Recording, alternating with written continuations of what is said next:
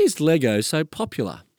Lego is one of the world's most popular toys. There's an estimated 400 billion Lego bricks in the world. It's sold right around the globe, and there's even a popular TV show about Lego. So, why does it captivate us so much? I think it's partly because Lego allows us to express our imagination, to make wonderful creations. Humans love to create. Indeed, famed fantasy author J.R.R. Tolkien described humans as sub creators, the refracted light, because he saw our creative impulse as refracting the light of the creative God in whose image we are made. So maybe this is why Lego is so popular because we are made in the image of the ultimate and even more powerful Lego Master. This is Rob Martin with God in 60 Seconds.